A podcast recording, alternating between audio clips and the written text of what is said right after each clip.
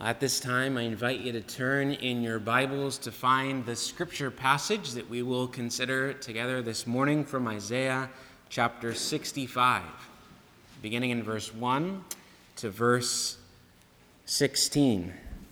And if you're just joining us this morning visiting, we have been making our way through the book of Isaiah, beginning in chapter one, verse one, for the past year, and so we're coming to the close of this glorious book, and we're glad that you can join us um, as we consider this passage before us here.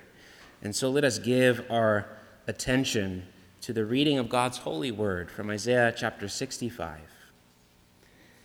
The Lord our God says, "I was ready to be sought by those who did not ask for me. I was ready to be found by those who did not seek me. I said, 'Here I am, here I am,' to a nation that was not called by my name. I spread out my hands all the day to a rebellious people who walk in a way that is not good, following their own devices, a people who provoke me to my face continually, sacrificing in gardens and making offerings on bricks, who sit in tombs and spend the night in secret places, who eat pig's flesh and broth of tainted meat is in their vessels, who say, 'Keep to yourself, do not come near me, for I am too holy for you.' These are a smoke in my nostrils, a fire that burns all the day. Behold, it is written before me, 'I will not keep silent, but I will repay. I will indeed repay into their lap both your iniquities and your father's iniquities together,' says the Lord, 'because they made offerings on the mountains and insulted me on the hills. I will measure into their lap payment for their former deeds.' Thus says the Lord, 'As the new wine is found in the cluster, and they say, "Do not destroy it, for there is blessing in it," so I will do for my servant's sake and not destroy them all. I will bring forth offspring from Jacob and from Judah, possessors of my mountain. My chosen shall possess it, and my servants shall dwell there. Sharon shall become a pasture for flocks, and the valley of Achor a place for herds to lie down, for my people who have sought me. But you who forsake the Lord, who forget my holy mountain, who set a table for fortune and fill cups of mixed wine for destiny, I will destine you to the sword, and all you shall bow down to the slaughter. Because when I called, you did not answer. When I spoke, you did not listen. But you did what was evil in my eyes and chose what I did not delight in. Therefore, thus says the Lord God, 'Behold, my servants shall eat, but you shall be hungry. Behold, my servants shall drink, but you shall be thirsty. Behold, my servants shall rejoice, but you shall be put to shame. Behold, my servants shall sing for gladness of heart, but you shall cry out for pain of heart, and shall wail for breaking of spirit. You shall leave your name to my chosen for a curse, and the Lord God will put you to death. But his servants he will call by another name, so that he who blesses himself in the land shall bless himself by the God of truth, and he who takes an oath in the land shall swear by the God of truth, because the former troubles are forgotten and are hidden from my eyes.'" This is the word of the Lord. Thanks be to God. May he add his blessing to it as we meditate on this passage together. So when was the last time that you turned down an invitation to some event? What was your excuse that you had for doing so? How did you justify not going? You know, all of us do this. We all turn down invitations of different kinds on a variety of occasions. And why do we do that? We do that because we think we have something else that is more important to do. And sometimes that is the case. Sometimes our excuses for not going to something are indeed valid, but other times they are not. How can we think of this? Well, an excuse is valid if the other thing that you need to attend is actually more important than the event that you are invited to.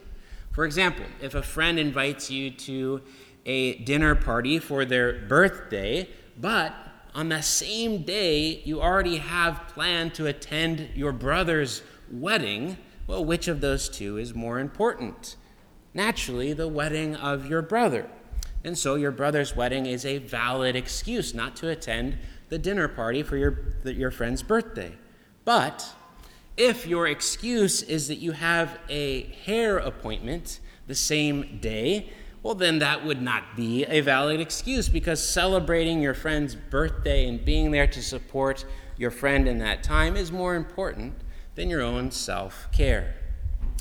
Now, in this passage that is before us, we hear God's invitation to all of us to delight in the glory of his salvation, to come to him by faith, to receive all that he offers to us. And here we find the Creator of all things calling all people to turn away from their selfish ways, to find him and delight in him above all else.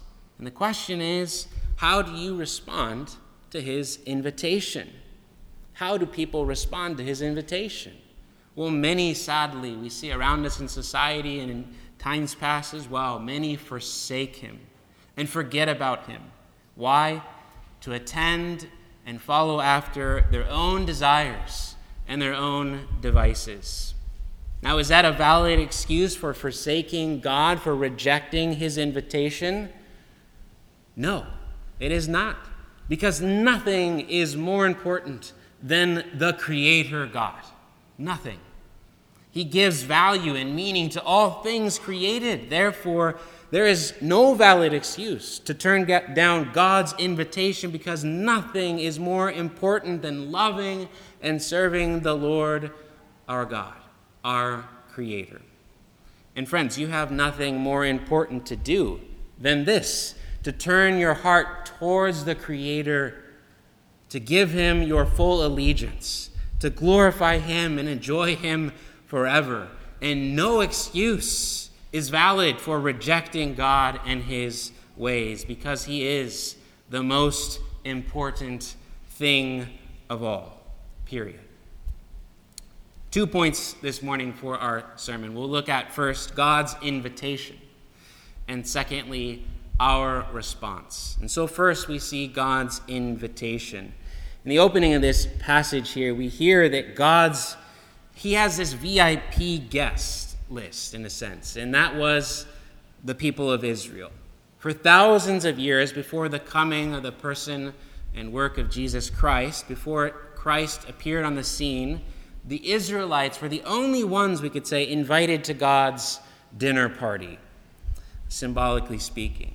So from among all the nations, they had exclusive access to God. God's party of unending blessedness is always invite only. And that invite was sent repeatedly to Israel. How? Through the prophets, their prophets that God sent to them. But we find that the majority of them did not listen. As Jesus said, many are called, but few are chosen. In Isaiah, as a prophet, he knew this firsthand in his own experience. He had been one of those prophets calling Israel to drop their sinning and get back to God real quick. Isaiah knew the heartache of seeing his people turn down the invitation from God to find forgiveness and fulfillment in him. He knew that. His heart was broken by this. And this shouldn't have been a surprise to Isaiah either, because when the Lord God called Isaiah in the beginning of his ministry and sent him out as a prophet, you'll remember that the Lord told him that the people of Israel would not listen to his message.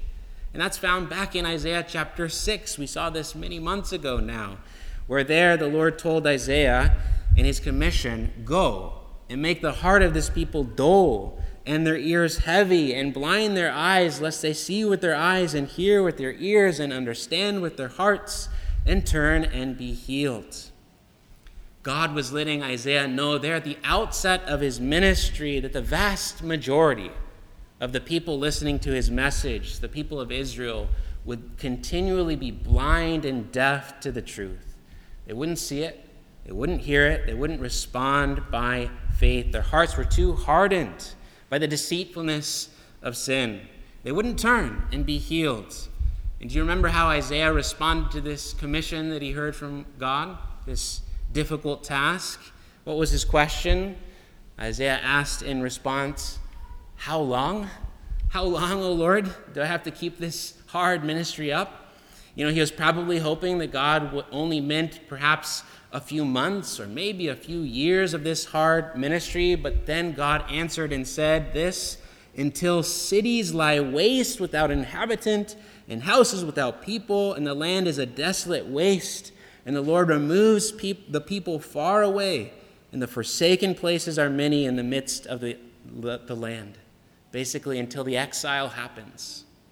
In other words, Isaiah, it's going to be a long and hard ministry before you, and most people will not listen to you. Most people will not turn to me. Most will fall away. Only a remnant will remain. Nevertheless, Isaiah, stay the course. Keep preaching the good news. Tell them about me. Continually extend my invitation to the people. That was Isaiah's task. That was the mission he received from God. And what have we seen chapter after chapter as we've made our way through the book of Isaiah? He's done just that. We've heard his pleading and his imploring with the people to respond to God with repentance and faith. He's called them to turn back to God and leave behind their godless ways. And now here, the end of his life and ministry as a prophet, Isaiah says on behalf of the Lord, "Here I spread out my hands all the day to rebellious people who walk in a way that is not good, following their own devices." The Lord here is describing himself as one who persistently and passionately pleads with his people.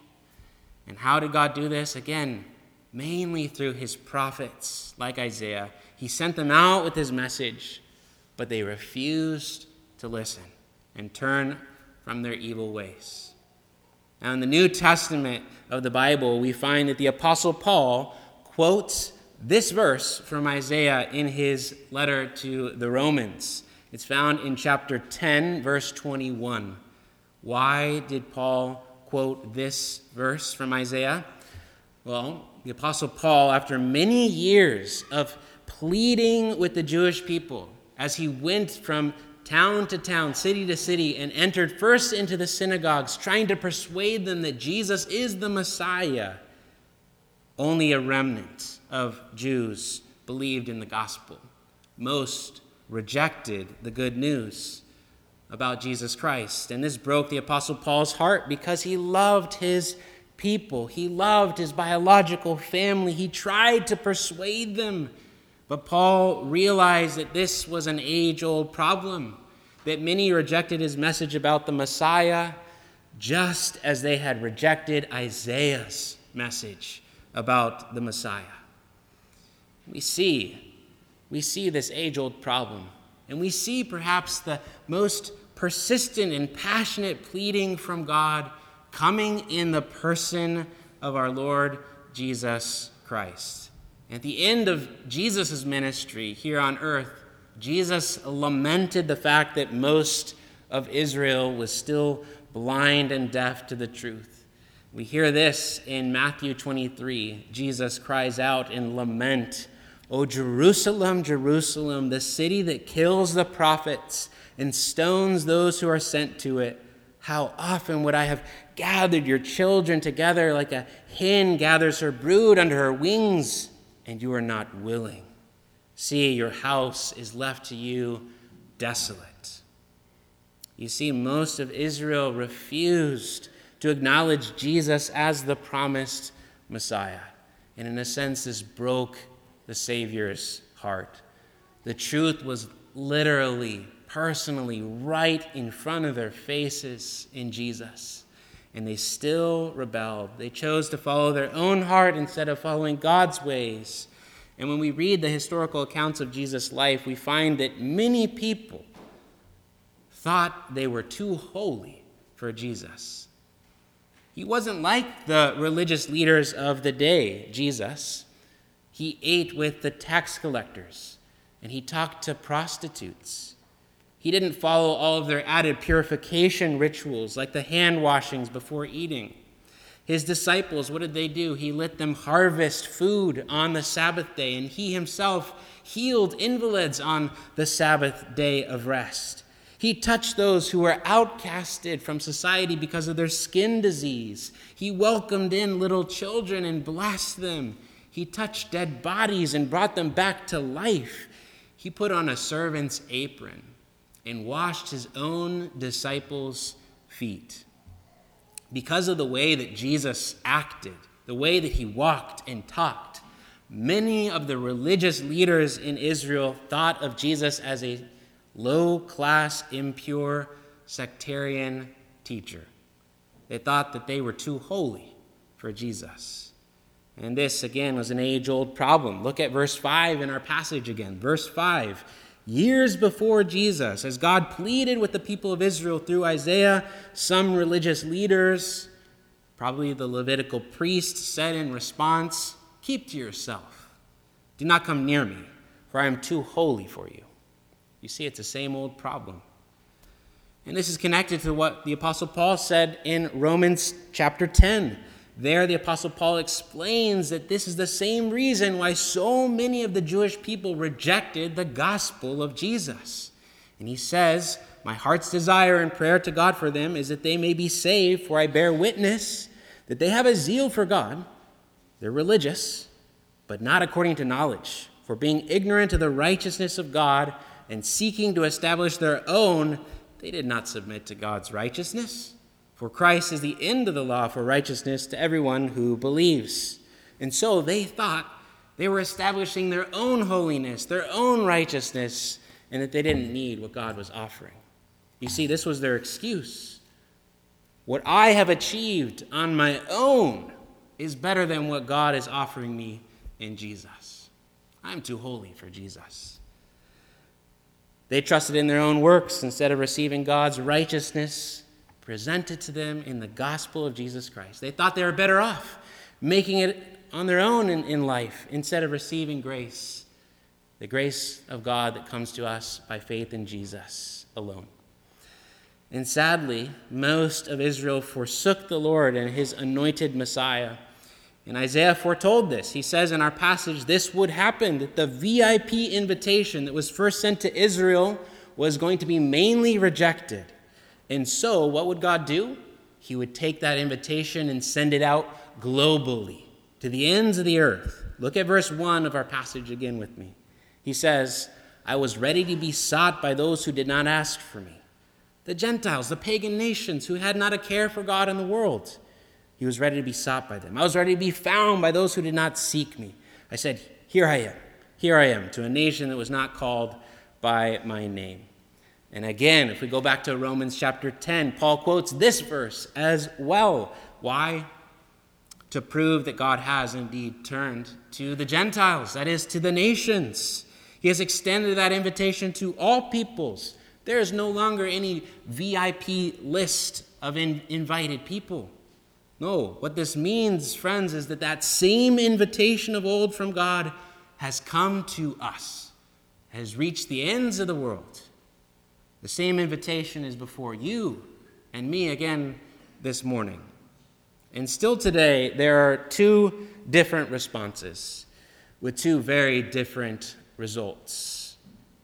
On the one hand, there are a few, always a few, that God keeps for himself, the remnant, those who seek the Lord, who respond by faith to this invitation. And on the other hand, there are the many, the rebels, who reject him, who refuse him. As Jesus said, many are called, but few are chosen. So this leads us to our second and our last point, our response to this invitation. Through Isaiah, God warns us that he will indeed repay with punishment all who forsake him. And we saw that together last week as we considered Isaiah chapter sixty-three with the winepress of God's wrath. But he also shows us in verses eight to ten of our passage that he would spare some.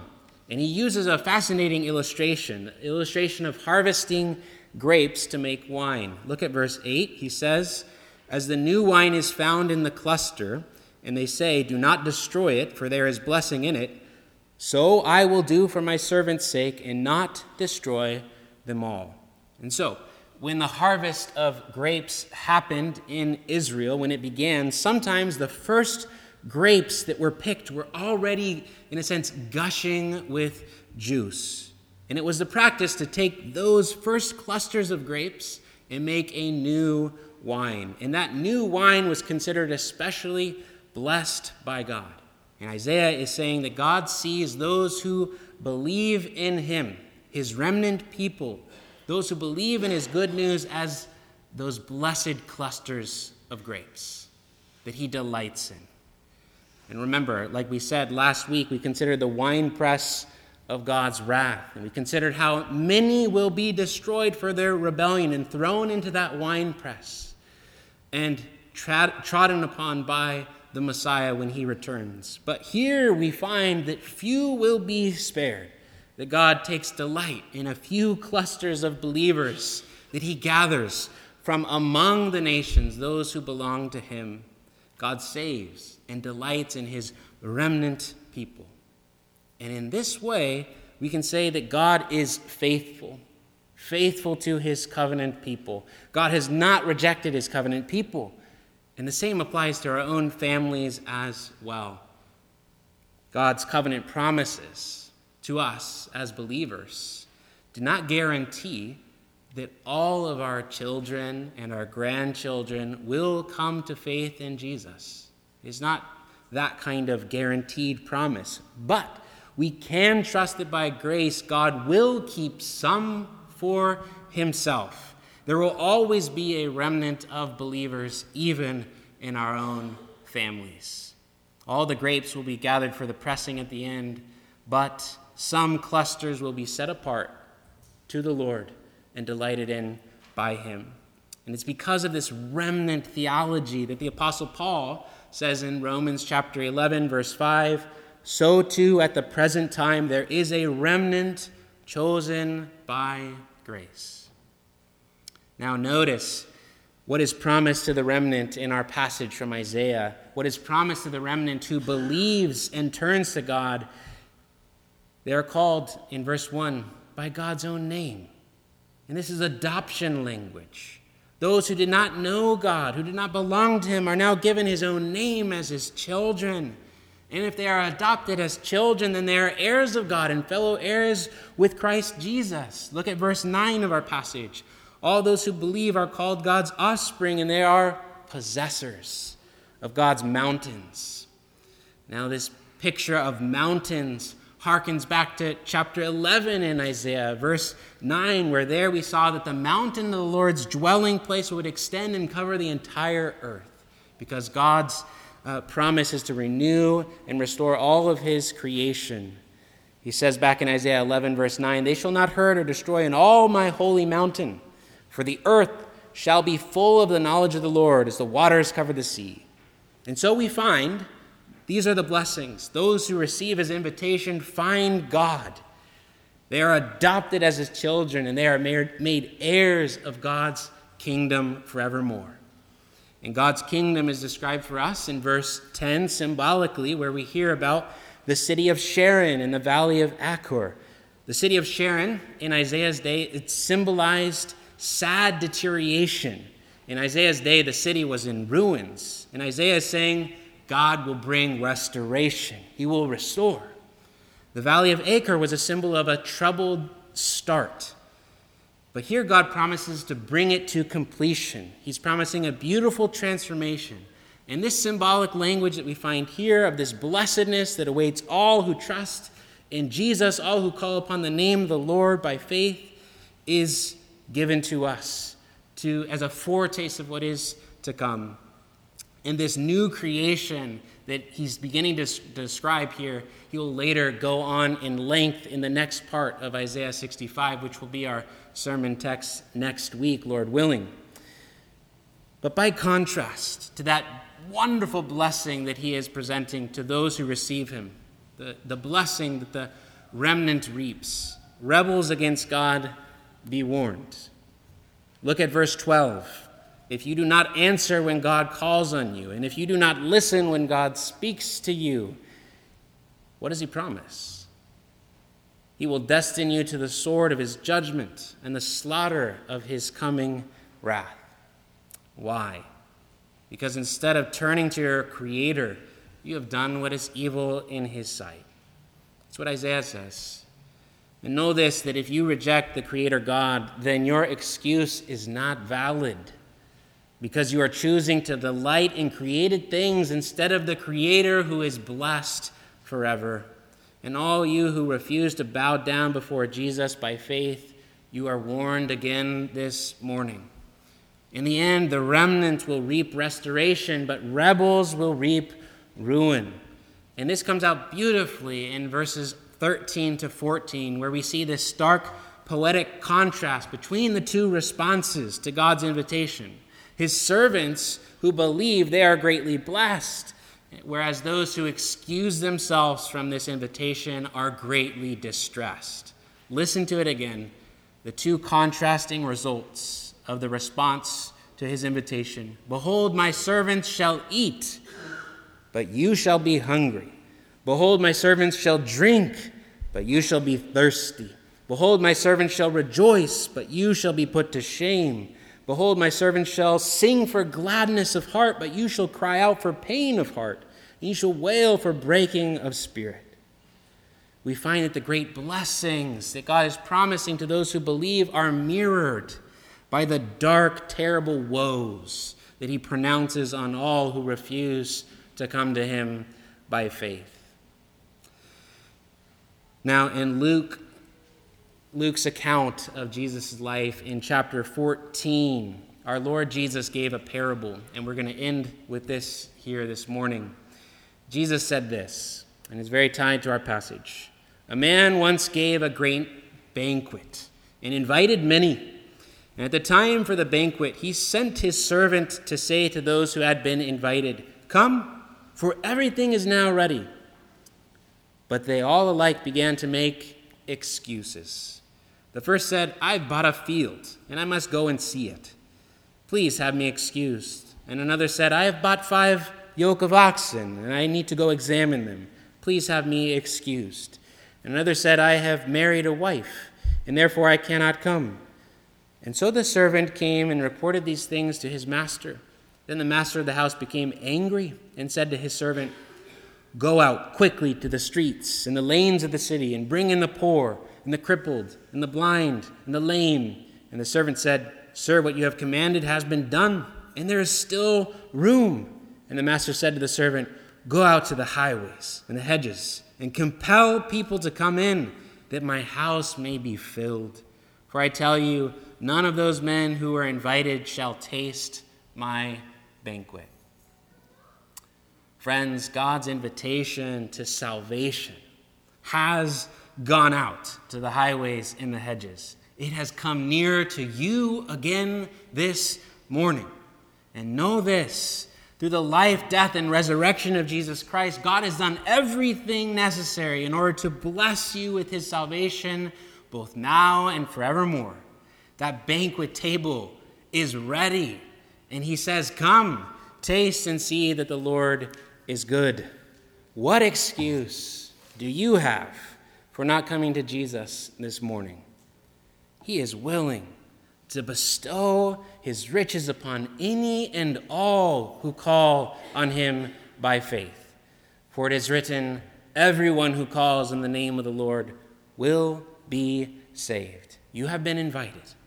Call on his name. Do not wait. Do not make excuses. Nothing is more important than this, getting right with your Creator.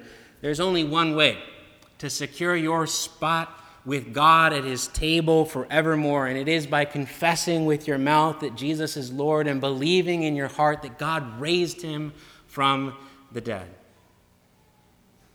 Call on him this morning and you will be saved. But if you reject his invitation, be warned. You will be ruined by your own shame and guilt when Jesus comes again to judge the living and the dead. So I ask you, what is your heart's response to God's invitation? Amen.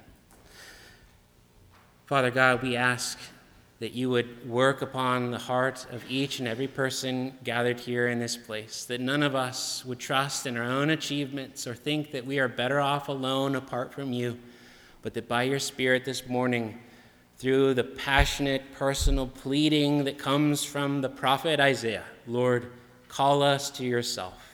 Call us out of our selfish ways to turn to you, our Creator, who is blessed forever, to swear our allegiance to Jesus, our King, and live for him by faith, trusting in his finished work, that we too might have a spot at your table in the kingdom of God and receive the riches of your blessing forevermore. To your glorious name, work on our hearts, from the small of us, smallest of us here gathered to the oldest. Lord, work upon us. Call us to yourself. We pray and ask in Jesus' name. Amen. Was a fitting song of response and application to this